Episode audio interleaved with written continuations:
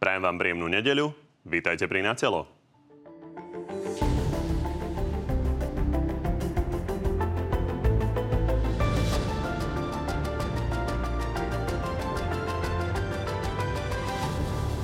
Vláda tento týždeň zažehnala nielen výpovede lekárov, ale konečne predstavila aj dotovanie cien energií.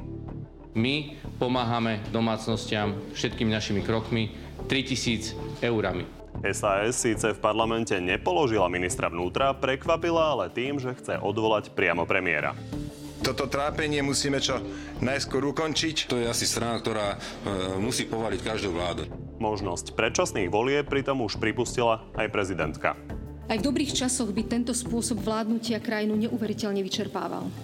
My však v dobrých časoch ani omylom nie sme. Okrem toho máme pre vás dnes aj prieskum dôveryhodnosti generálneho a špeciálneho prokurátora a aj policajného prezidenta. No a našimi dnešnými hostiami sú predseda poslaneckého klubu Oľano Michal Šipoš. Dobrý deň. Ďakujem za pozvanie, príjemnú druhú adventnú nedelu všetkým. Podpredseda hlasu Erik Tomáš, takisto dobrý deň. Peknú druhú adventnú nedelu želám tiež. A šéf progresívneho Slovenska Michal Šimečka, dobrý deň. Ďakujem za pozvanie, peknú nedelu. A tak ako vždy môžete od tejto chvíle opäť hlasovať o tom, ktorý z hostí vás presvedčil viac a tak ako vždy to nájdete na tvnoviny.sk. Páni, poďme mi na tému, ktorá myslím, že zaujíma všetkých voličov najviac a to sú ceny energií. Vláda teda týždne až mesiace počítala, počítala a dospela konkrétne k tomuto. Zostane cena elektriny pre obyvateľov stabilná a bez zmeny. Náraz bude 0%, avšak ak by sme išli podľa regulovaných cien, nárast by bol 380%. Pre plyn je nárast namiesto 225 15%. Pre e, centrálne zásobovanie teplom priemerné zvýšenie je taktiež o 15% namiesto 80%. Pán Tomáš, toto si myslím žiada ako prvú vašu reakciu, lebo hlas dlhodobo hovoril, ako vláda nič nerobí, ako to veľmi tvrdo dopadne na občanov. Takže ako vnímate to, čo vláda predstavila? Áno, máte pravdu, pán Kovačič, že vláda dlho nič nerobila. Celý rok prakticky pre ľudí nerobila nič. Len poviem možno tri údaje. To nehovorím ja, to vás citujem. Dobre, tak my to hovoríme a nielen my. 500 tisíc dôchodcov je pod hranicou chudoby, pán Kovačič. Z toho 187 tisíc z nich sa dostalo pod hranicu chudoby v tomto roku. Každá tretia domácnosť je ohrozená chudobou, to nehovorí hlas, ale pani prezidentka, reálne príjmy klesajú, takže z toho sme vychádzali, keď sme tvrdili, eh, že vláda neurobila nič. Poďme teraz konkrétne A konečne, k tým konečne vláda sa uh, dostala k tomu riešeniu tých cien energií, ale predtým, než by sme povedali, že je to v poriadku, musíme si dať pozor. Ešte nám bliká červená kontrolka, pretože niekoľkokrát sa už stalo, že vláda niečo povedala a napokon to vyzeralo inač. Čiže Kde vidíte nejaký problematický vidíme bod? problém, e, niekoľko problematických bodov je. Poprvé, e, musím ešte to dopovedať, že pokiaľ ľudia nebudú vidieť tie výmery, tie faktúry, že naozaj to je tak, že za elektrickú energiu nebudú platiť nič navyše a že na te, za teplo a plyn tých 15% dovtedy sme veľmi pozorní, pretože poprvé e, čítame a vidíme, že Vláda chce zároveň prijať mimoriadný odvod z nadprímov e, energetických spoločností a slovenské elektrárne už oznámili, že v takom prípade by to mohli považovať za porušenie memoranda medzi vládou a slovenskými elektrárňami, ktoré má prispieť práve k tej nízkej cene elektrickej energie alebo zastropovanej. A po druhé, stále vysia vo vzduchu poplatky za elektrickú energiu, takže je otázne, či koncová cena tejto elektrickej energie je naozaj taká, akú vláda občanom ukazuje. Pán Šipoš, čo hovoríte na červené kontrolky pána Tomáša?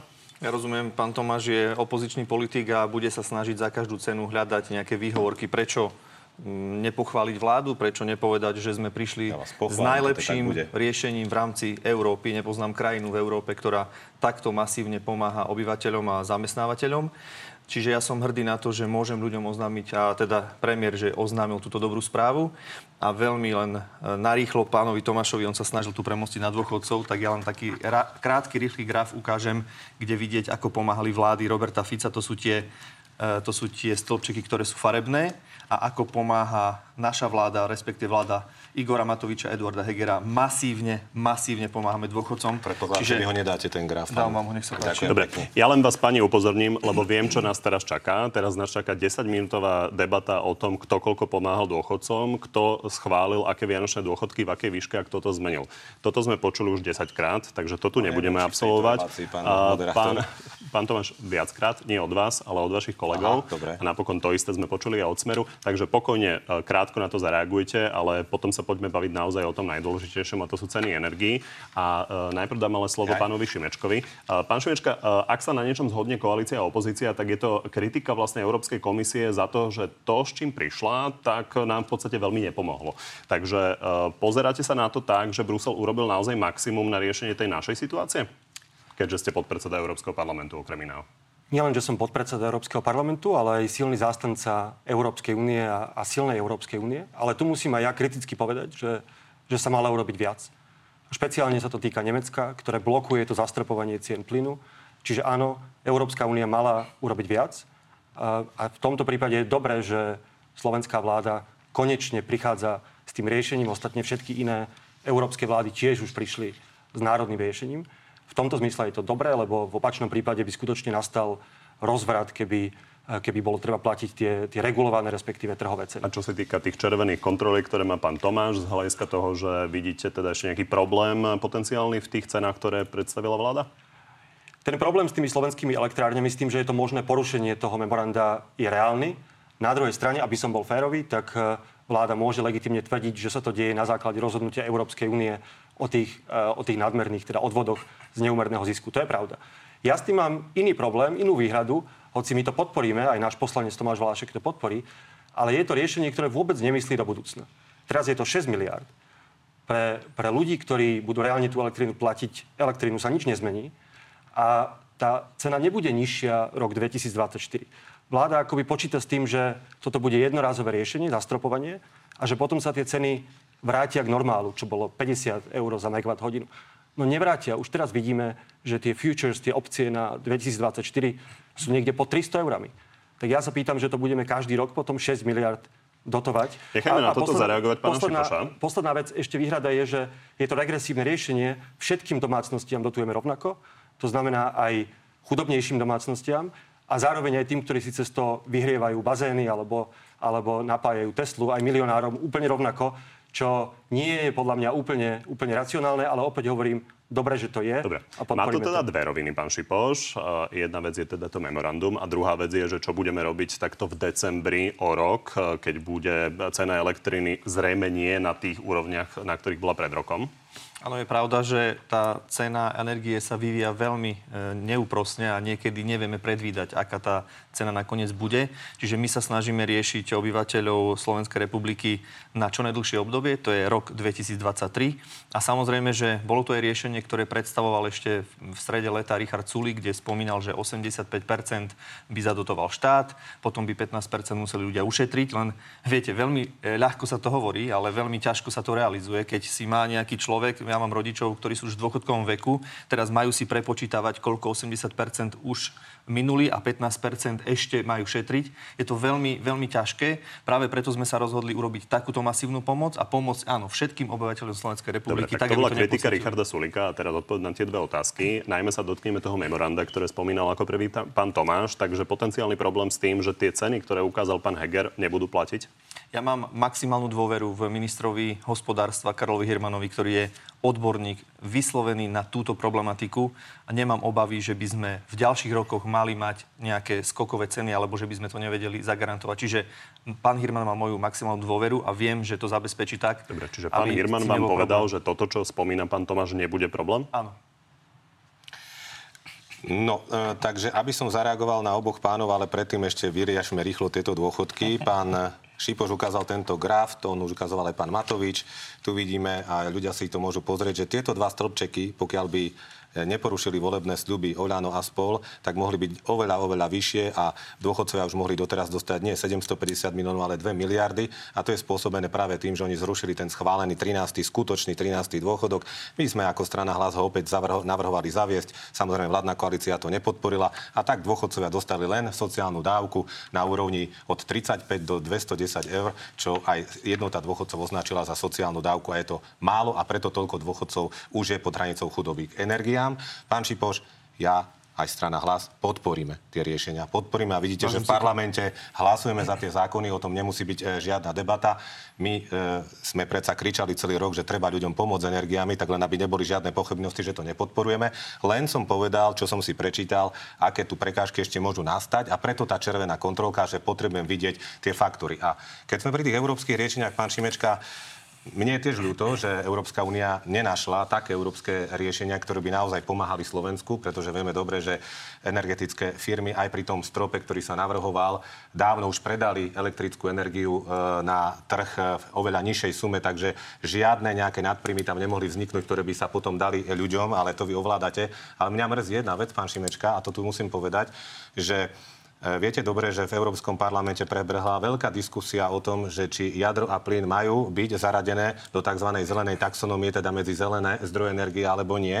A vy, konkrétne pán Čimečka, osobne aj spolu s vašim kolegom z Progresívneho Slovenska, ste hlasovali v parlamente za to, aby boli vyradené. Čiže vy ste hlasovali, pán Šimečka, proti strategickým záujmom a národným záujmom Slovenska, pretože všetci dobre vedia, že v roku 2020 53% elektrickej energie sa vyrábala z jadrovej elektrárne a práve teraz to memorandum sa podarí vláde naplniť len kvôli tomu. Dobre, aby sme aby mali vyrovnaný čas, tak je veľmi dôležité, pán Tomáš, vy ste jasne formulovali otázku. Nie, nie, nie, pretože to memorandum, to je dôležité, je postavené na tom, že ten tretí blok jadrovej elektrárne Mochovce zaberie a preto budú, budú mať ľudia zastropovanú elektrickú energiu. A pán Šimečka a jeho kolega ako jediní z europoslancov hlasovali za to, aby jadro nebolo medzi zelenými zdrojmi. Ja si trúfnem povedať, že toto diváci pochopili už pred pol minútou. sektor nebude financovať ten, tento zdroj. A mňa to len mrzí. Len legitímna ja otázka, ja legitímna otázka, dôležité, aby pán Šimečka ja, na to reagoval. Ja, Treba povedať, že je to podstatné aj, aj z hľadiska. My, ja som vedel, že my tu absolvujeme tú tradičnú prekáračku, že kto má koľko slova. A ubezpečujem, že zatiaľ ste mali najviac vy.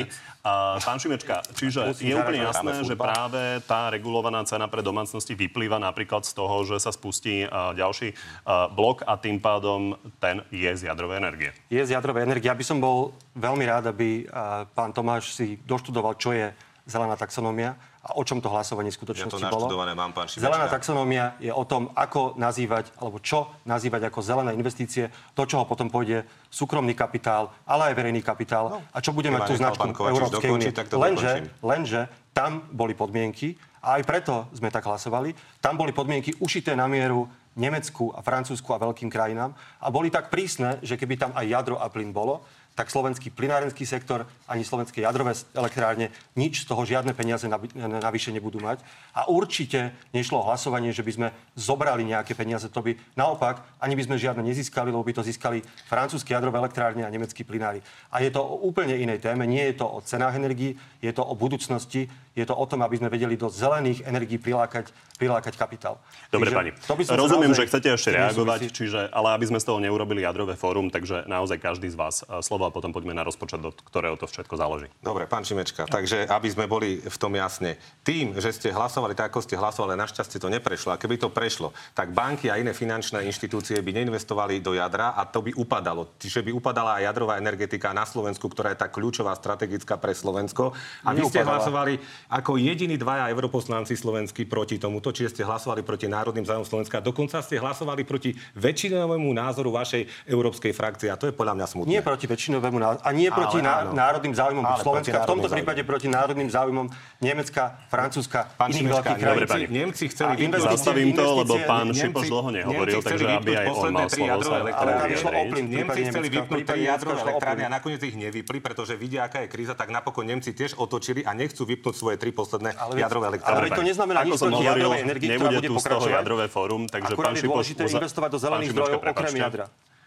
Pán Šipoš to uzavrie. Ja som si to spočítal, pán Tomáš hovoril minútu a 30 sekúnd, 3 vstupy, takže teraz Dobre, poprosím, hovorte, hovorte. aby som mohol ísť k tým dôchodkom, lebo spomenul tu dôchodky a že za nich sa tie dôchodky e, schváľovali pomaly dôchodcom. Tak ja len poviem jednu vec, pán Tomáš. Veľmi dobre si pamätáme, ako 10 rokov na billboardoch ste sľubovali 13. dôchodky a keď už bolo veľmi zle, Robert Fico to o tom priznal, že išlo vám o percentá, tak 4 dní pred voľbami ste rýchlo, rýchlo schváľovali 13. dôchodky, na čo ste mali krytie. My, Vyplatili sme tri- e, 13. dôchodky 300 miliónov eur. Skoršie vyplatené trina- 13. dôchodkov 2022. 14. dôchodky 200 miliónov eur. Očkovací bonus, ktorý išiel pre 860 tisíc dôchodcov 240 miliónov. Lieky pre dôchodcov a deti bez doplatku. Napravenie krivdy pre dôchodkyne narodené v rokoch 57-63. Jednorazový príspevok pre dôchodcov, ktorým nevznikol nárok na, dôchodsk- na dôchodok rodičovský bonus 200 miliónov, valorizácia dôchodkov a hlavne To je vážne. zastropovanie cien energie pre dôchodcov. Čiže prosím, Dobre, pani. nehovorte, že sme dôchodcom nepomáhali. Každý mal energii- možnosť využiť energii. ten čas. To nehovorím tak ja. poprosím naozaj dve vety a poďme na rozpočet. Energie tri veci. Len v porovnaní s Českou republikou máme o trikrát nižšie zastropované ceny energií. Ďalšia vec, my sme určite za energiu z jadra a za našej vlády bude dostávaný blok, tretí blok Mochoviec myslím si, že toto je pre Slovensko veľmi dôležité. Dobre, pani. Bez toho, aby bol schválený rozpočet, tak toto všetko, o čom sa tu bavíme, vlastne nie je realizovateľné. No a Milan Krajniak v útorok e, v Natelo Plus e, povedal predstavu o tom, ako by ste vlastne mohli zohnať tie hlasy, ktoré ako menšinová vláda na schválenie toho rozpočtu nemáte. Viem si predstaviť, že príde opozičná strana a povie, našou prioritou je toto. Keď vy v rozpočte presuniete týchto 100 miliónov na takéto aktivity, ktoré sú pre nás priory, tak my potom podporíme rozpočet. To Žiadny takýto... predstaviť? To si viem predstaviť. Prečo nie? Pán e, predseda poslaneckého klubu, už sa ozval niekto, kto chce 100 miliónov za nejaké hlasy? Zatiaľ neregistrujem takúto, takúto požiadavku. Akurát na chodbe v parlamente ma zastavil pán poslanec Vyskupiť, že by sa chcel baviť ešte o znížení DPH. My samozrejme, že rokujeme hlavne s demokratickými poslancami, medzi ktorých e, považujem aj pána Valaška zo strany PS, taktiež s poslancov, ktorí odišli z nášho hnutia. A čiže my sa budeme prioritne baviť s týmito poslancami, taktiež e, s poslancami zo strany SAS, pretože... Dobre, pán Krajniak ale teda má niečo na mysli, čiže on vám tu narysoval možnosti dohody. Vy si viete predstaviť takýto deal, že by sa 100 miliónov na nejakú oblasť vymenilo za pár hlasov pre rozpočet? Viete čo, takto poviem, že dealovať teraz, že za každú cenu, len aby to za každú cenu prešlo, podľa mňa nie je správne. Ak to bude odôvodnené, ak to má pomôcť e, ľuďom na Slovensku a bude to rozumný návrh, ja si viem predstaviť diskusiu s každým poslancom Národnej To je rady. otázne, kto to bude merať, že je to odôvodniteľné. Tak e, určite, že keď si sadneme e, v rámci koalície a vyhodnotíme to a hlavne s expertmi na ministerstve financií, že je to správne, je to dobre pre Slovensko, lebo my sa tu nejdeme tváriť, že sme teraz majstri sveta a všetko vieme najlepšie, ale ak to bude rozumný návrh, príčetný návrh, pomôže to ľuďom, nevidím problém, aby sme sa o tom Takže rozprávali. pripúšťate to. Pán Šimečka, je jasné, že tu sa bude počítať každý hlas. Vy máte teda len jedného poslanca, ale môže byť podstatný pán Tomáš Valašek. Takže pán Heger už avizoval, že už bol rokovať na ministerstve financií. Ako zahlasuje? Tejto chvíli všetko speje k tomu, že zahlasuje proti tomu rozpočtu. Z jediného dôvodu, že ten rozpočet je zlý a škodí Slovensku.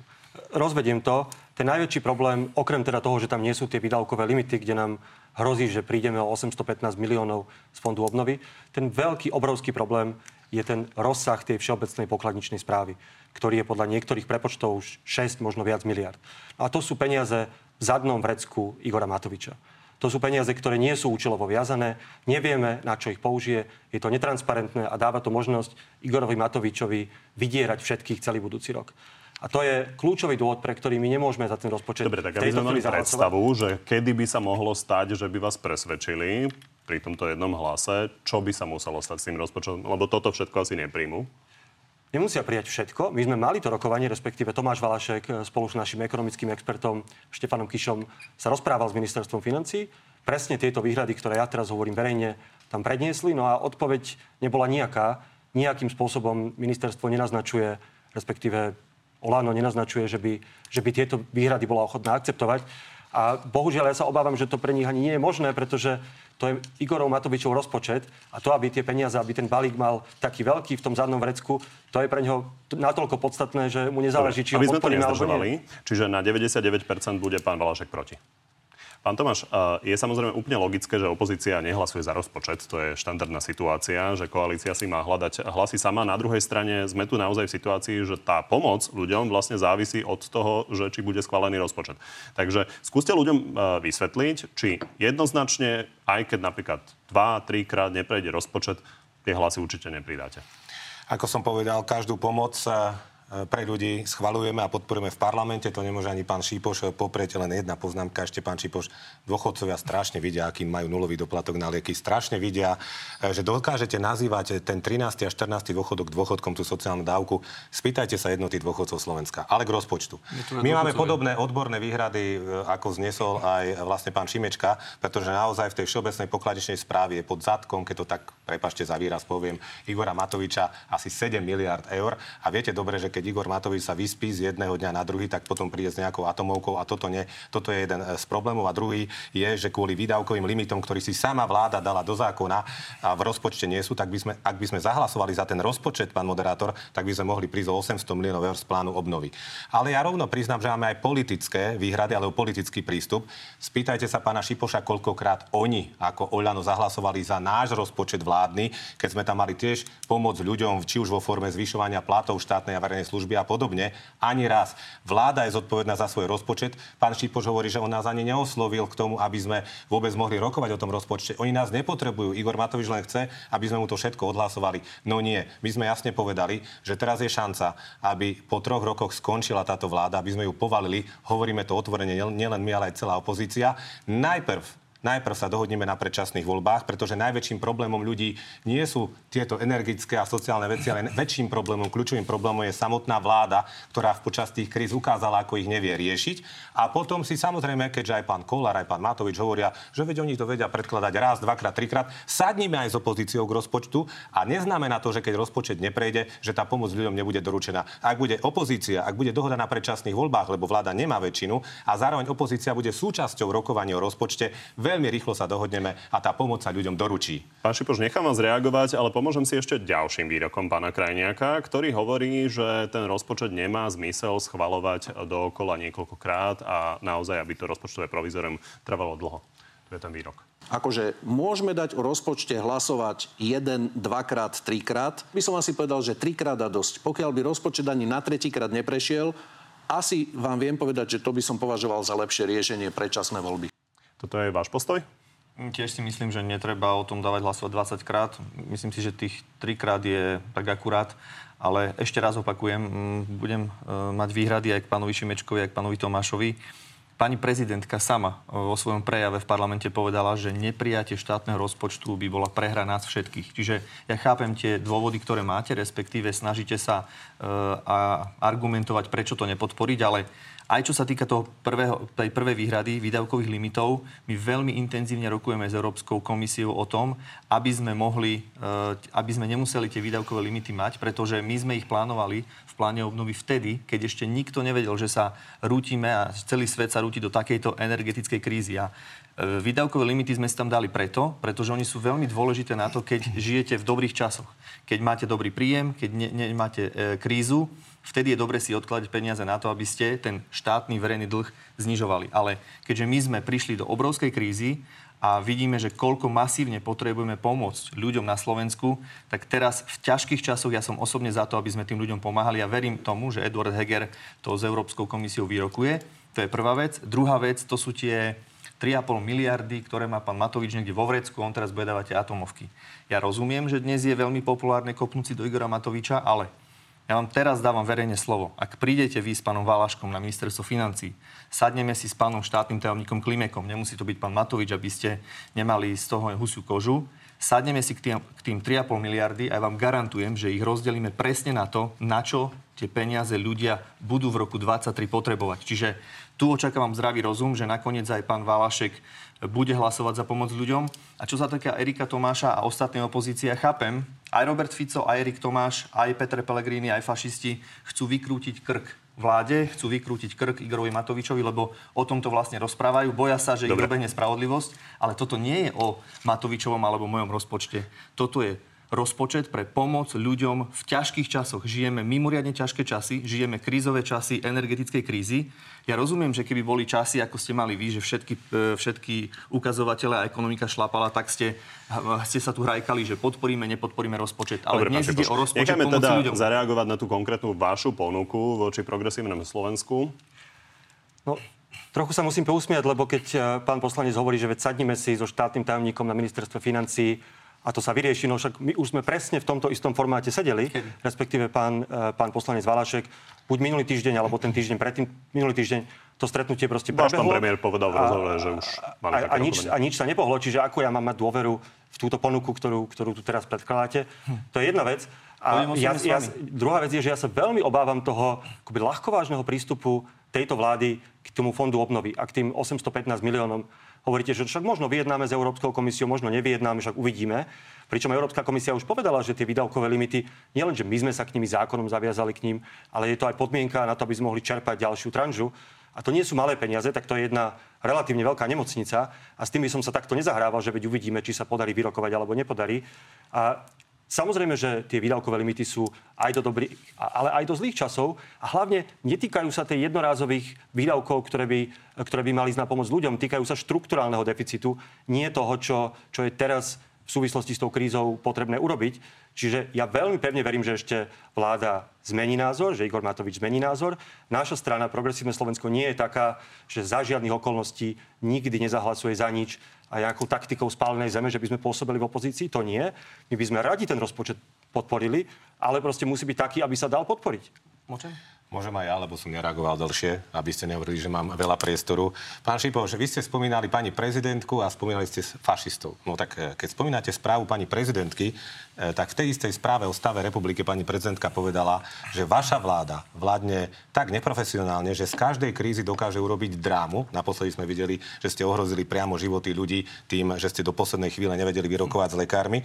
A zároveň tá istá prezidentka povedala, že takto to už ďalej nejde a nepriamo vyzvala v tom istom prejave, ktorý ste vycitovali na predčasné voľby. A že vy spomínate fašistov, pána Šipoš, ja budem hovoriť o poslancoch, ktorí sa dostali do parlamentu na kandidátke LSNS. Vy a pán eh, Matovič spomína tieto, eh, ich spomína týmto výrazom, tak len mnoho zákonov, mnoho vládnych zákonov, pretože ste v menšine, ste presadili len vďaka týmto ľuďom. Napríklad aj tak významnú zmenu ako zmeny v druhom pilieri ste presadili len vďaka štyrom poslancom z ľudovej strany naše Slovensko, tak vy tu o nejakom spolčovaní sa s fašistami nehovorte. Ak sa niekto spolčuje s fašistami, podľa vašich slov, tak ste to vy a vaša vláda a preto by ste mali povedať, buď priznať, že idete to podporiť, e, ja neviem teda, ako zachová progresívne Slovensko, lebo počúvam pána Šimečku, že oni ešte nevedia, na 90% to je také, aj som opozičná strana, aj nie som. Pán Šimečka, mali by ste mať jasné názory, e, buď to podporíte, alebo nie, lebo naozaj teraz ide o Slovensko, ide o to, že môže táto vláda padnúť a rozpočet si schválime a bude oveľa ešte lepší rozpočet. sme a povedali, že ho nepodporíme. No, hovorili ste na 90%,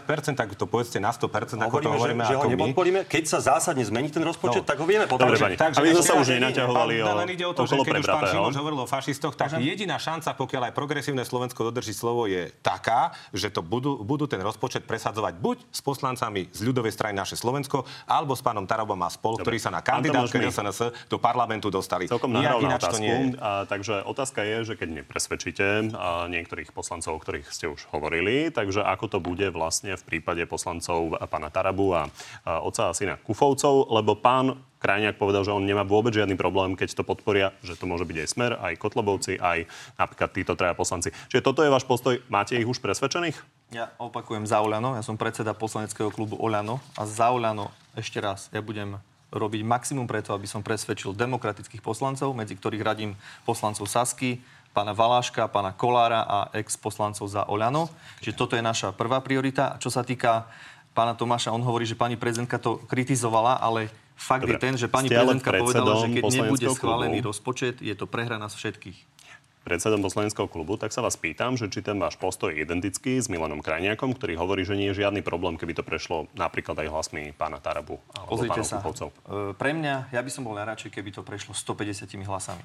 Čiže keď e, prídeme s rozpočtom, ktorý pomáha ľuďom, vieme, že máme podporu prezidenta Unie mie Slovenska Richarda Rybnička, máme podporu e, z MOSu, máme podporu SK8, máme podporu asociácie, asociácie zamestnávateľských zväzov a združení. Čiže tá celá spoločenská zhoda... To môže byť reálne, ale v každom prípade tieto asociácie nehlasujú v parlamente. Takisto... A je úplne jasné, že každá vláda by chcela, aby 150 poslancov zahlasovalo za ten rozpočet. Moja otázka bola iná, ale nenaťahujme to. Poďme k ďalšej skúške, ktorú vláda čaká, a to je hlasovanie o nedôvere. A prekvapivo vlastne ho spustila SAS a podpisy k tomu pridal hlas. Poďme sa na to pozrieť. Táto vláda škodí celému Slovensku, celej krajine. Čo akcia, to fiasko, hamba a stále viac rozdelená spoločnosť. Pán Šimečka, to sa opäť môže lámať napríklad na jednom hlase. Ako tu bude hlasovať pán Malašek? Najprv musím zopakovať a trochu aj reagovať na, na pána Tomáša. Progresívne Slovensko je opozičná strana, ale konštruktívne opozičná strana. Na rozdiel od toho, čo robí Smer alebo čo robí Hlas, my si nemyslíme, že čím bude horšie, tým bude lepšie. Nemyslím si ani ja osobne, že čokoľvek, čo táto vláda urobí, to sa premení na prach. Vieme ju aj pochváliť a vieme aj tvrdo kritizovať a hlasovať proti rozpočtu. E, bohužiaľ, ten návrh, ktorý teraz je, síce formálne je na odvolanie vlády Eduarda Hegera, s ktorými ja nemám problém, mám dobrý, korektný vzťah. V skutočnosti sa bavíme o vláde Igora Matoviča a Borisa Kolára. A takto k tomu budeme aj pristupovať. Neviem teraz definitívne povedať, lebo budeme o tom mať e, rokovanie na predsedníctve. Mňa osobne to celkom prekvapilo, ak mám byť úplne úprimný, táto iniciatíva. My sme sa k nej nepridali, ani sme, e, sme ju neiniciovali a budeme sa o tom radiť a, a, a potom prídeme, postavíme sa k tomu čelom, keďže už je to, keďže už je to na stole. Pán Tomáš sa široko usmieva, takže vám asi ide opäť vytknúť, že ste nejaký vajataví. A dopadne to možno aj tak, ako v prípade pána Mikulca a jeho odvolávania, že pán Valašek jednoducho nezahlasuje? On zahlasoval. A zahlasuje aj teraz. Nezahlasoval. Nebude, nebude... Podržal pána Mikulca. Zahlasoval tak, že sa zdržal. pretože, pretože v prípade pána Mikulca nie je len dôležité, a niekedy to tak je, že nie je dôležité, koho odvolávajú, ale aj kto a za čo. A odvolávali ho smeráci, vy a fašisti, za to, že zneužíva policiu na politické ciele, za to, že nedemonizuje migrantov, za to, že sa snaží aspoň akokoľvek je nekompetentný dodržiavať šengenský kódex. A to bola situácia, v ktorej, v ktorej sme sami nechceli pod to podpísať. Dobre, za iných situácií sme ho, ho, aj Tomáš Valašek hlasoval za jeho odvolanie. Je možné, že sa aj v prípade pána Hegera e, postaví k tomu pán Valašek tak, že zahlasuje a zdrží sa? To si myslím, že nie. Myslím si, že sa k tomu postavíme úplne jasne. Nezostane niekde v električke, že by nestihol rokovanie alebo že by bol chorý. Len proste, keďže ide o dôležitú vec, poradíme sa o tom kolektívne na predsedníctve. Je to samozrejme jeho hlas, ale pochopiteľne sa o tom chceme rozprávať. Ale už som niečo naznačil tým, že som povedal, že ide predovšetkým o odvolávanie vládu, vlády Igora Matoviča a vlády Borisa Kolára. Pán Tomáš, s týmto dosť úzko súvisí aj referendum, keďže je to o predčasných voľbách a to referendum bude v januári a bude to stať opäť milióny eur a vy v jeho prospech vlastne vôbec nekampanujete. Ako no, je to možné? Veľmi posunuli tú tému, ja si dovolím zareagovať na to odvolávanie. Ale na návrh aj na toto, lebo od vášho predsedu sme počuli, že ani billboardy nebudú. toho návrhu na odvolanie vlády, ja sa veľmi rád vyjadrím aj k referendu. Pán Šimečka, ja sa musím opýtať v priamom prenose, kto vy vlastne ste? Vy osobne aj progresívne Slovensko tak hovoríte na jednej strane, že máte výhrady v nejakej kompetentnosti pána Mikulca. My sme jasne zdôvodnili vtedy, že nezvláda tú migračnú krízu. Ak máte pocit, že ju zvláda, nech sa páči, prečo sú potom kontroly na hraniciach s Českom a, a s Rakúskom, tak pán Valašek sa zdrží. Teraz neviete jasne za progresívne Slovensko povedať, že či pán Valašek bude hlasovať za rozpočet a či bude hlasovať za odvolanie tejto vlády. Tak už to buď viete, alebo neviete, ale ja mám pocit, že vy neviete. A o vás iba viem iba toľko o strane progresívne Slovensko, že chcete voľne e, nechať potraty, aby boli, že chcete sa venovať otázke LGBT komunite, že ste prvý vykrikovali, že stíhačky na Ukrajinu treba posielať, že váš ekonomický expert, prepašte, zavodol som to meno, poved, povedal, že nie, iný, ten, druhý, ten, ten, ten druhý, áno, ten, ten, čo robil pre Matoviča, ale myslím toho druhého, ktorý povedal, ktorý povedal, že dobre, dajte ľuďom peniaze, ale nechajme to na trh, nech to vyrieši. Trh vyriešil všetko, to už sme tu mali od pána Sulika, vidíme, ako to dopadlo. Tak len povedzte, my ako... Vy, vy ste hovorili, naozaj vy, ste hovorili, vy ste hovorili, že hlas nie je konštruktívna opozícia na rozdiel od vás, však strana hlas okrem toho, že kritizuje, navrhuje reálnu, rie, reálne riešenia pre ľudí. pán Navrhli sme tu vás 40, naozaj 40, zastavím, 40 prosím. zákonov sme navrhli v parlamente. Musím skočiť do reči, máme, jasné táto relácia jej účelom nie je spoznávanie Erika Tomáša progresívneho Slovenska. Ja vám Takže poviem, fajn, že Slovensko. nejakým spôsobom No. si chcete vyjasniť vaše referendu pozície. teda. Nie, K tomu ja- ja by referendu som teraz mohol odpovedať pánovi môžete reagovať hneď po tom, čo pán eh, Šimečka teda krátko zareaguje a vy nám potom prosím povedzte konečne odpoveď na tú otázku, prečo Ja nekampaňujete za referendum, o ktoré ste sa tak dlhodobo snažili. No, za prvé, povedal som, povedal to aj Tomáš Valašek, že bude hlasovať proti rozpočtu. Povedal som, že o hlasovanie o nedôvere vláde poradíme sa na predsedníctve, ako normálna demokratická strana to robí. A čo sa týka progresívneho Slovenska, sme mimoparlamentná, ale konštruktívna opozícia. To znamená, áno, na rozdiel od vás, keď sú dobré návrhy, keď vláda niečo robí dobre, ako napríklad v zahraničnej politike, tak ja nemám problémy pochváliť. A keď robí niečo zlé, ako je to väčšinu času, tak nemám problém ju kritizovať alebo hlasovať proti nej. To je v demokratickej politike, v demokratickom parlamente úplne normálne. No a Dobre. progresívne Slovensko je liberálna strana, proeurópska, zelená, ktorá hájí ľudské práva. A ak s tým máte problém, tak si môžete doštudovať našu víziu. Pán Tomáš, Nemám vôbec žiadny prepáčte, problém, naopak, to toto bola- nebude naozaj e, debata vás dvoch, lebo pán e, Šipoš musí tiež niečo páči, povedať. Takže páči. úplne jasná odpoveď. Budete kampaňovať v prospech referenda, o ktoré ste sa tak snažili? Nemám žiadny problém, je to váš legitímny smer. My sme sociálni demokrati, vy ste liberáli, to Ale som len chcel povedať. Ale my sme nekrištenámia. spýtať ja. Pán, progre- pán Šimečka, prosím vás, ja som niečo pomenoval a nebolo to v zlom myslené. Povedal som, že aké sú vaše priority, aké sú naše. My sme sociálni demokrati. Pán uh, uh, Kovačič, len to je smutné, že referendum o tom, aby sa zmenila ústava tak, aby ľudia mali možnosť skrátiť volebné obdobie referendum alebo tým, že si poslanci sami zahlasujú, že vôbec to referendum musí byť, že tuto, ako pán Šipoš hovorí, akí sú veľkí demokrati, že budete nestačí na, to, nestačí na to jediné hlasovanie v parlamente, aby sme novelu ústavy. Prosím vás, vy nemoderujte. povedzte. Čiže budeme kampaňovať, podporujeme celým našim hlasom, povedal, podporíme to referendum, napríklad. budeme to podporovať a vyzývam ľudí, aby na to referendum prišlo. Prišli mimochodom podľa posledného prieskumu v inej televízii, 54% ľudí chce prísť. Vieme, aké je to ťažké s účasťou na referende. Samozrejme to referendum Dobre, s takže plnou, bude kampaň, budú plnou, billboardy. plnou párou podporíme. Plnou párou, Nechajme, párou to podporíme. nechajme reagovať pána Šipoša. Ďakujem veľmi pekne za priestor. Ja chcem povedať jednu vec. Je veľmi dôležité, ako sa demokratickí poslanci zachovajú pri hlasovaní o vyslovení nedôvere vlády Eduarda Hegera. Podotýkam Eduarda Hegera, pretože dnes už je každému jasné, kto ako bude hlasovať. Vieme, že Fico, vieme, ako bude hlasovať Pellegrini, vieme, ako bude hlasovať Mazurek, Suja. Títo poslanci všetci vieme, ako budú hlasovať. A teraz je veľmi dôležité, na koho stranu sa pridajú demokratickí poslanci. A teraz myslím pána Valáška, pána Kolára, veľkú časť poslancov z poslaneckého klubu SAS. Či sa teraz pridajú a spoločne s Ficom, s Pelegrinim, s Mazurekom a Sujom zahlasujú za pád vlády Eduarda Hegera. Za pád vlády protikorupčnej a demokratickej vlády Eduarda Hegera. A toto bude veľké memento pre ľudí na Slovensku. vaša politická interpretácia, túto pani majú inú, ale poďme na avizovaný prieskum dôveryhodnosti šéfov prokuratúr policie. A páni, aký máte odhad? A páni Žilinka, Lipšic, Hamran, akú môžu mať dôveryhodnosť? Sú to na, na, napokon vaši vlastne nominanti. Vaša garnitúra ich tam dosadila. No, Ja si myslím, že prieskum medzi takýmito pozíciami, že nie sú politici, e, je také trošku, um, nie by som povedal správne, lebo nie je to nejaké porovnávanie krásy, ale osobne si myslím, že pán Lipšic To nie je a pán... krásy, ale dôveryhodnosti. Áno, a ale- dôveryhodnosť orgánov činných Áno, ale oni, je dosť oni nie sú politici a nerobia, e, nemajú ten priestor na to robiť možno také politické vyhlásenia a kampanci, ako to robia politici. Čiže niekedy musia robiť aj nepopulárne veci, ale za seba poviem, že pán Lipšic a pán Hamran robia veľmi dobrú prácu. Čo sa týka pána Žilinku, tu vidíme, že veľakrát e, nadužíva a zneužíva napríklad paragraf 363. Čiže osobne si myslím, že keďže pán Žilinka nahráva veľmi výrazne aj opozícii, tak e, pán Žilinka dopadne asi najlepšie. Tak sa na to pozrieme.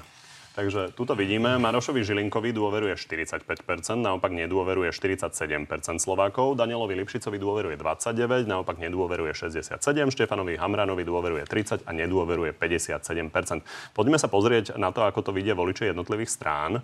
Vidíme, že Maroš Žilinka má najvyššiu dôveryhodnosť u voličov Smeru 62%, naopak najmenej mu veria voliči progresívneho Slovenska len 32%, tak pol na pol je to u voličov Hlasu a Oľano.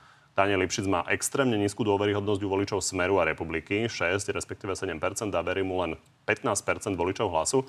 Naopak najviac mu veria voliči Oľano a PS, 60, respektíve 69 No a u policajného prezidenta je to obdobne, najmenej mu veria voliči Smeru, Hlasu a republiky, 16, respektíve 8% z nich a najvyššiu dôveryhodnosť má priaznivcom PS Oľano, 61 a 67% Páni, aká je to vizitka? No myslím, že preskum je jasný. Najvyššiu dôveru a najnižšiu nedôveru má pán Žilinka a myslím si, že on to každý deň ukazuje svojim prístupom napriek tomu, že sú na ňo útoky zo strany politikov, pričom politici by nemali jednoducho sa nášať a vtierať nejaké svoje reakcie do, do orgánov činných v trestnom konaní.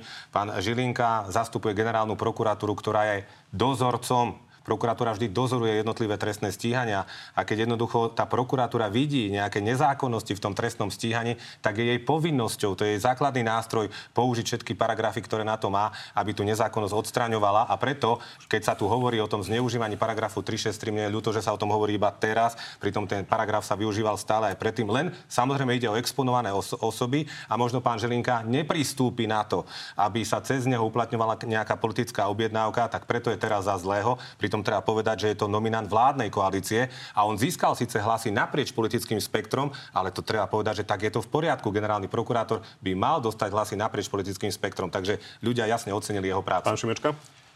Nie je to prekvapivé, lebo pán generálny prokurátor Žilinka dlhodobo viditeľne nadbieha antisystému a stranám a voličov, stra, voličov e, smeru, hlasu a podobne. Mňa to neprekvapuje. Na druhej strane úloha generálneho prokurátora, policajného riaditeľa alebo špeciálneho prokurátora nie je byť populárny. Jeho úloha je strážiť zákonnosť a dosahovať spravodlivosť. A v tomto prípade, v prípade Maroša, Žilinku, je to obrovská frustrácia a zmar s tým, čo robí e, s paragrafom 363. Je to pre, nie len pre tých vyšetrovateľov, ktorí naozaj nasadzujú krky, aby vyšetrili tie kauzy vašich vlád, teda vlád Smeru, v ktorých ste boli aj vy, a robia to poctivo a potom, potom im proste Maroš Žilinka podrazí nohy. Zas a znova to tak bolo, že sa stavia nad súdy a stavia sa nad spravodlivosť. A je to bohužiaľ ale zlyhanie tejto vládnej koalície, preto je ťažké nazývať ju protikorupčná, lebo aj pán Šipoš, aj vašim hlasom bol už Maroš Žilinka zvolený a aj vaše hnutie nedokázalo zmeniť ten paragraf 363. Takže v tomto prípade bohužiaľ aj aj, aj vládna koalícia má svoje maslo na hlave. My sme, my sme navrhovali ako progresívne Slovensko obmedziť ten paragraf, tak aby ešte bola možnosť odvolania na súd, aby súd napokon rozhodol o tom, že či generálna prokurátora môže alebo nemôže to Pravda je, že koalícia to rieši dlhodobo a teda vyzerá to dosť zablokované vzhľadom na to, že pán Kolár to odmieta, takže si to necháte niekedy pred voľbami, že to navrhnete? My dlhodobo hovoríme to, čo ho napokon hovoril aj pán generálny prokurátor Žilinka na svojom vypočúvaní, že paragraf 363 sa má minimálne upraviť. O tom hovorí aj pani prezidentka a modifikovať tak, aby ľudia na Slovensku nemali pocit, že pri výnimočných ľuďoch, pri našich ľuďoch, Naposledy pán Žilinka ho využil cez svojho námestníka pri pánovi Haščákovi, pri pánovi Ficovi, pri pánovi Kaliňákovi a takto by sme mohli pokračovať. Čiže ja som sa osobne sklamal v pánovi Žilinkovi veľmi aj tým, že som ho podporil e, pri tej voľbe, ale zase treba povedať úprimne, že my sme predtým nemali tie vedomosti, pretože na jednej strane pani prezidentka sa vyjadrila, že pána Lipšica nevymenuje za generálneho prokurátora a keď už boli na ceste, alebo boli piati kandidáti a mali sme si vybrať jedného, tak veľmi aktívne presadzovala pani Kolikov a pána Žilinku. To je história voľby, a my sme ale ja sa pýtam vtedy, na paragraf 363. A my sme vtedy pani Kolikovej uverili a nakoniec sme aj hlasovali za pána Žilinku. Ale lenže musím povedať hneď aj na druhej strane, že ako náhle bol zvolený, a videl som, že okamžite za ňu hlasovali všetci smeráci a všetci hlasáci. Vtedy mi prešiel mraz po chrbte a dnes aj po tých videách, ktoré boli na Bodorovej chate, polovníckej chate, sa ukazuje, že Žilinka veľmi nadbieha a pomáha práve tejto partii. A Čo sa týka 363, my sme za to, aby bol zmenený. Hlasovali sme o tom Musí v parlamente. To navrhnúť. Presne tak, ešte raz hovorím, že keď to navrhla strana SAS, teraz už v opozícii, hlasovali sme za. Bohužiaľ, v koalícii to vetuje Boris Kolár a strana Smerodina ale musíme, dodr- musíme dodržiavať koaličnú zmluvu a musíme jednoducho dodržiavať Inými pravidla. slovami, ne, nenavrhnete to a možno keď už Nemôžeme bude rozpadnutá koalícia pretože... krátko pred voľbami, tak to navrhnete. Ešte raz, keď príde ten návrh, my sme za. Viete čo? Pán Tomáš, doplním ale otázku, lebo keď ste tak vyzdvihovali objektívnosť eh, pána Žilinku, tak eh, politická scéna špekulovala o politických ambíciách pána Žilinku a toto k tomu povedal Boris Kolár ak by sa Maroš Žilinka rozhodol kandidovať na prezidenta, je možné, že by získal vašu podporu? Ak by sa rozhodol, by získal našu podporu. Ako by sa zachoval hlas? To je čisto hypotetická otázka. Pán Žilinka Je to nikdy... naozaj hypotetická Ale- otázka. Pán Žilinka nepovedal, že ide kandidovať, Dúfam, ale pán Kolár dokázal na to odpovedať. Ja sa snažím, aby sme sa dopracovali k nejakým No. odpovediam. Tak vás poprosím, keby ste na Ja rovnakú otázku ako odpovedať. pán Kolár skúsili odpovedať vy. Takže ešte raz.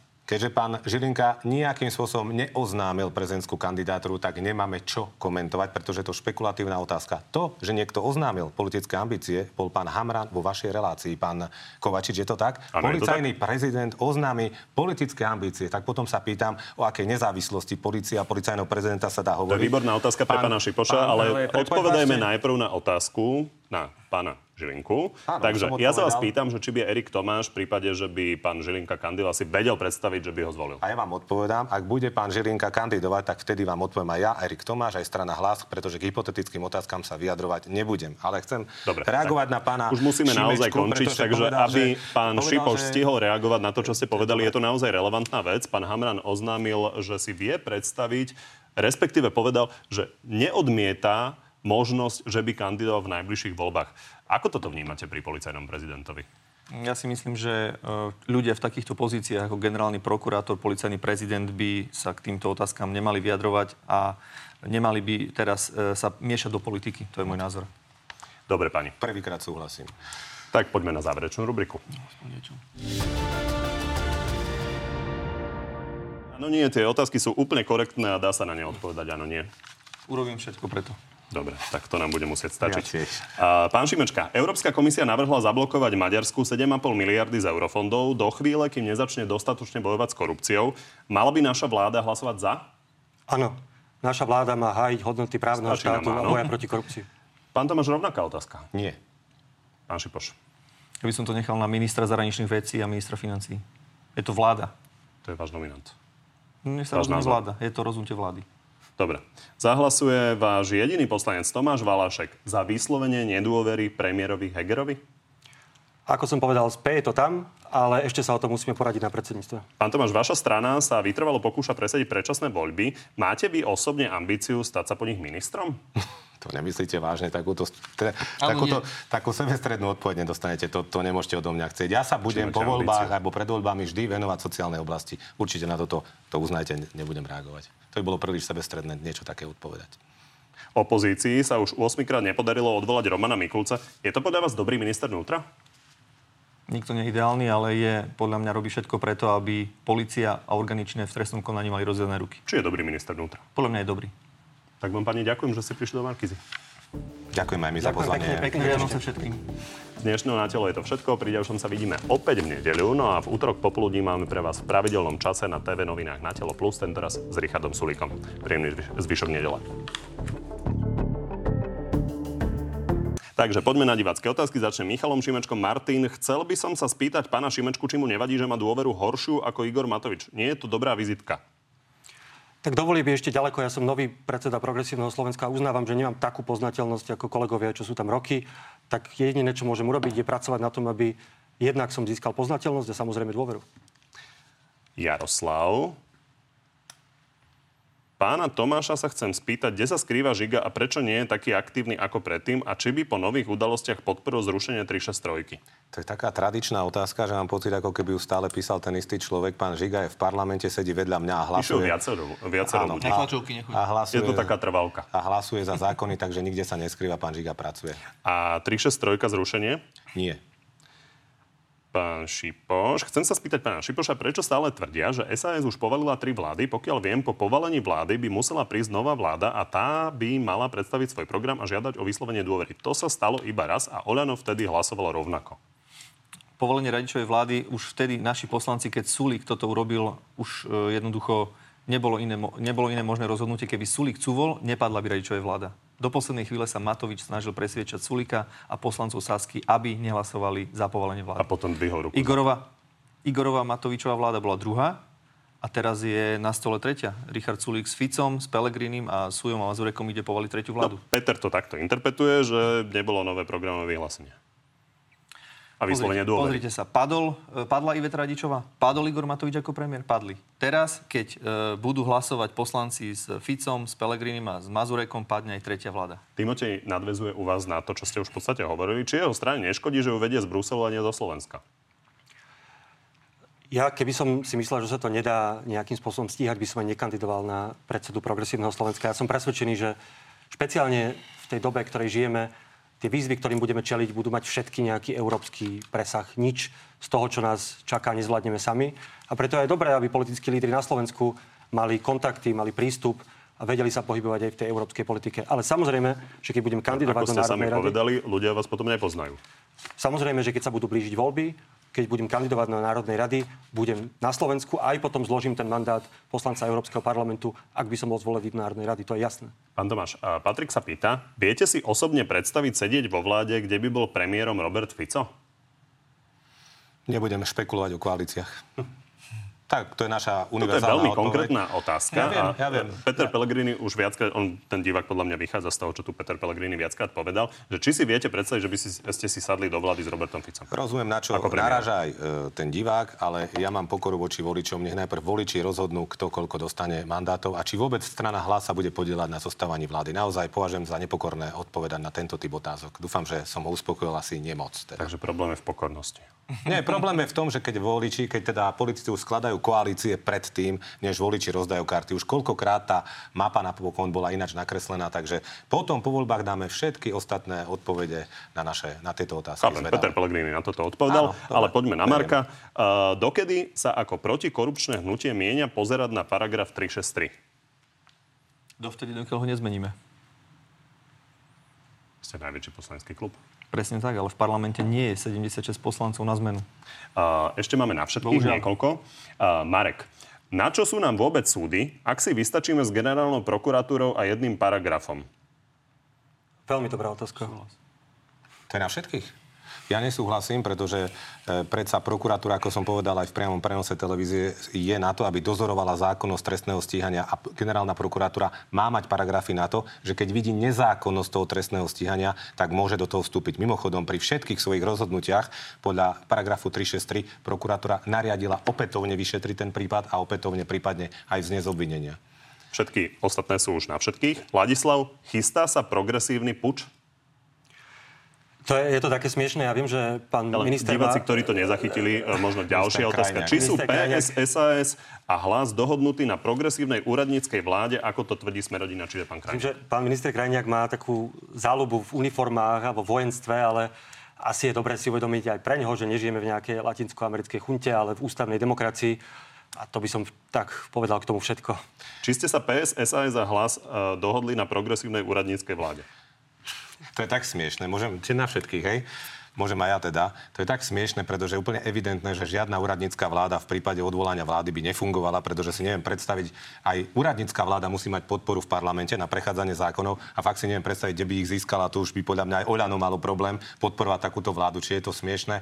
A všetky tie spájania nás dohromady, myslím si, že aj dnešná relácia veľa ukázala. Hlavne chcem povedať, že pán Šimečka predsa sa jasne vyjadril po svojom zvolení do funkcie predsedu, že oni s hlasom nie. Tak ja nechápem hm. tieto nálepky, prečo Robert Fico alebo Igor Matovič stále vyťahujú. Ja poviem len jedno. Žiadne hnutie a žiadna relevantná politická strana vám jasne nevie odpovedať áno, nie v tejto veci. Lebo oni majú pokoru, lebo oni budú mať Ale predsedníctvo, to oni vieme. nevedia a možno a nevedia si predstaviť. Tak ja poviem za Olano. No. Smer nie, No. hlas nie, LSNS nie, Republika nie. No. Povedzte teraz vy jasne za hlas a vy povedzte hlasne za PS. No, jasne a teraz, to povedzte a teraz, A teraz som Tu, presne k tomu... ľuďom do, a pre- do televízie. Dobre, upokojíme sa trošku, No, pán Šipoš. Čiže... A to vieš, toto by ľudí zaujímalo a pravidelne sa na to Ja pýtajú. to urobím tým istým štýlom. Neviem, možno, Predsedníctvo asi- strany Hlas, No. pán Šipoš, vylúčilo zo spolupráce ľudovú stranu Naše Slovensko a Oľano. A republiku nie. A sme doma. No však A sme doma. Ani smer nie. Ešte, Takže ešte raz a hovorím, toto rozhodlo predsedníctvo. Pokiaľ rozhodneme o ďalšej strane, budeme informovať aj vás, aj celú verejnosť. Takže odpoveď znie, že Ešte pána Šimečku nechajme. áno a Ste republikou áno. komentátor. Ja môžem povedať za progresívne Slovensko, že my sme strana, ktorá v tých komunálnych a regionálnych voľbách, myslím, ako jediná vylúčila stranu hlas z akejkoľvek koalície na Župnej. Alebo tak ospravedlňujem sa, tak aj Olano. A to hovorí celkom jasnou rečou. Samozrejme, k tomu musíme mať predsedníctvo. Ja neviem, že Vy ste hovorili, ako keby to bolo niečo zlé, že budeme mať predsedníctvo, kde sa budeme rozprávať. Ja rozumiem, že Olano funguje inak, ale my máme normálne zvolený orgán strany, zlé, na ktorom povedať. robíme stratégiu. Aby si to vedeli diváci predstaviť, lebo napríklad pani Cigániková tu hovorila, že ona by presadzovala v prípade SAS vlastne taký model, že keby to bolo o tom, že napríklad hlas môže vládnuť len s republikou, alebo by mohol vládnuť hlas z SAS, tak ona by chcela nejaké referendum vnútrostranické. Čiže takto si to predstavujete aj vy?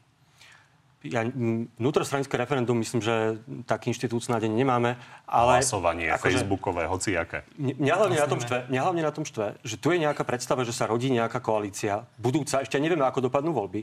Hovorí to Igor Matovič, ktorého najbližší partner Boris Kolár predsa otvorene, od, otvorene hovorí, že by, že by spolupracoval aj, aj s hlasom, aj s Osmerom. Naozaj neviem, ako sa v tom ocitlo progresívne Slovensko. To, toto mňa celkom, musím povedať, že ma to aj uráža. A najmä je proste rok, alebo koľko dovolie, do ktorých sa toľko vecí zmení.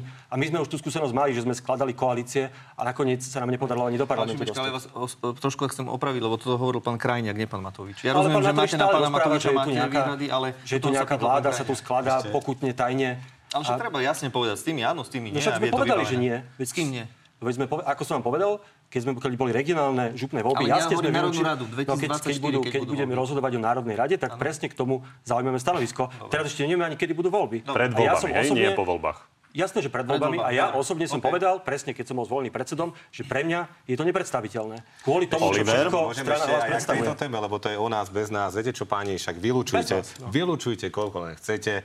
Mne sa toto... Preto hovorím, tiež preto, preto, preto, hovorím o tej, preto hovorím o tej nepokore, že strany, vy ešte sa etablujete, povedzme, na tej scéne, vy klesáte, ale vylúčujete to, ako keby bola niekedy vaša jediná agenda. Však nechajte tých ľudí rozhodnúť, nech vo voľbách a potom sa predsa... Dobre, dostali sme sa úplne iné otázke. Hovoríte ako keby s tým hlasom, pane Bože, neviem, čo to bolo. Dobre, OK, takže vylúčujte. Pokojne. A vy ste ak, ak, máte pocit, že ľudí to zaujíma, že budete vylúčiť. Vy ste nevylúčil? No vás sme museli, no tak, vás no tak, a ľudovú stranu no, naše Slovensko. Tak vylúčte republiku. Povedzte, strana hlas má jeden z najväčších koaličných potenciálov práve preto, že sa správa tak, ako sa správa. Dobre, ale aby sme odpovedali na otázku Ladislava, na ktorú v podstate neodpovedáte, lebo ste sa bavili o niečom inom, o otázkach pána Šipoša. Takže či sa chystá progresívny puč, či si toto vymyslíte, čo hovorí pán Krajniak?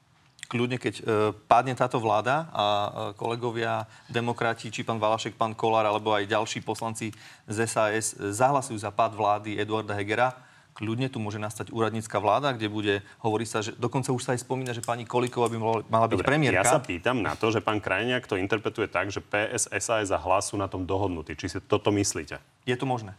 Dobre. Ja som pri tých rokovaniach nebol. Oliver, koho by ste volili v českých prezidentských voľbách?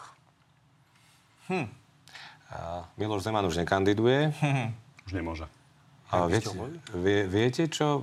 Neviem to teraz Tam má relevanciu asi ten pán ja to Pavel? nesledujem to. Ja, Nerudová, pán ja, Pavel? Ja, ja, tak Andreja Babiša. Hm. Ja by som volil Petra Pavla alebo pani Nerudovú, to by som sa ešte musel rozhodnúť. E, to isté, ja buď pán Pavel alebo pani Nerudová. Patrik? Slovak nemá šancu u vás. Slovak, no tak viete, keby nebol ešte, Oda, možno by mal. Možno by mal. Patrik, mal by byť Maroš Žilinka odvolaný alebo aspoň disciplinárne riešený? Za čo? Za právny názor? V žiadnom prípade ani odvolaný, ani disciplinárne riešený. Podľa mňa to, čo robí Maroš Žilinka, predstavuje presne tú istú poistku pre vplyvných ľudí, ako sme to videli za, za vlád Smeru alebo vás. Nie som si úplne istý, či, to, či keby to disciplinárne podanie bolo dané, že či by to bolo úspešné, to musia vyhodnotiť iní. Ja si myslím, že kriví spravodlivosť na Slovensku. V tomto sa zhodneme spolu. Ja som sa, opakujem, sklamal v pánovi Žilinkovi, lebo sám on na vypočutí hovoril o tom, že ten paragraf 363 sa treba, aby bol upravený. Ja osobne som, keď som vedel, že bola na ňo vypísaná odmena, že ho chceli zavraždiť v tom čase s pánom Lipšicom a ďalšími e, ľuďmi, ktorí bojovali proti korupcii, mal som v ňom dôveru a myslel som si, že dodrží to slovo, ktoré hovoril na vypočúvaní. Ale keďže vidíme, že chráni veľmi vplyvných ľudí, chráni politikov, ktorí sa boja o to, že či spravodlivosť ich nedobehne, myslím si, že by mal byť disciplinárne riešený. No a záverečné slovo má Viktória, ktorá sa pýta, kto je pre pánov ideálny premiér? Poviem prvý. Eh, Eduard Heger. Peter Pellegrini. Pre mňa je ideálny premiér taký, ktorý ešte premiérom nebol. To ste vy? Nie, to nie som ja. To nie je ani Peter Pellegrini, ani Eduard Heger, ani Igor Matovič, ani Robert Fico. Skúste povedať nejaké konkrétnejšie meno. Zo slovenskej politiky? No tak a slovenský premiér sa predpokladám pýta Viktória? Neviem, tejto, to naozaj treba, aby voliči rozhodli. Myslím, že ten, najlepšia slovenská, najviac... ten, kto získa najviac hlas. Najlepšia slovenská politička je Zuzana Čaputová. Ona bohužiaľ premiérkou v tejto chvíli nemôže byť a potom všetko ostatné sa uvidí. Ďakujem.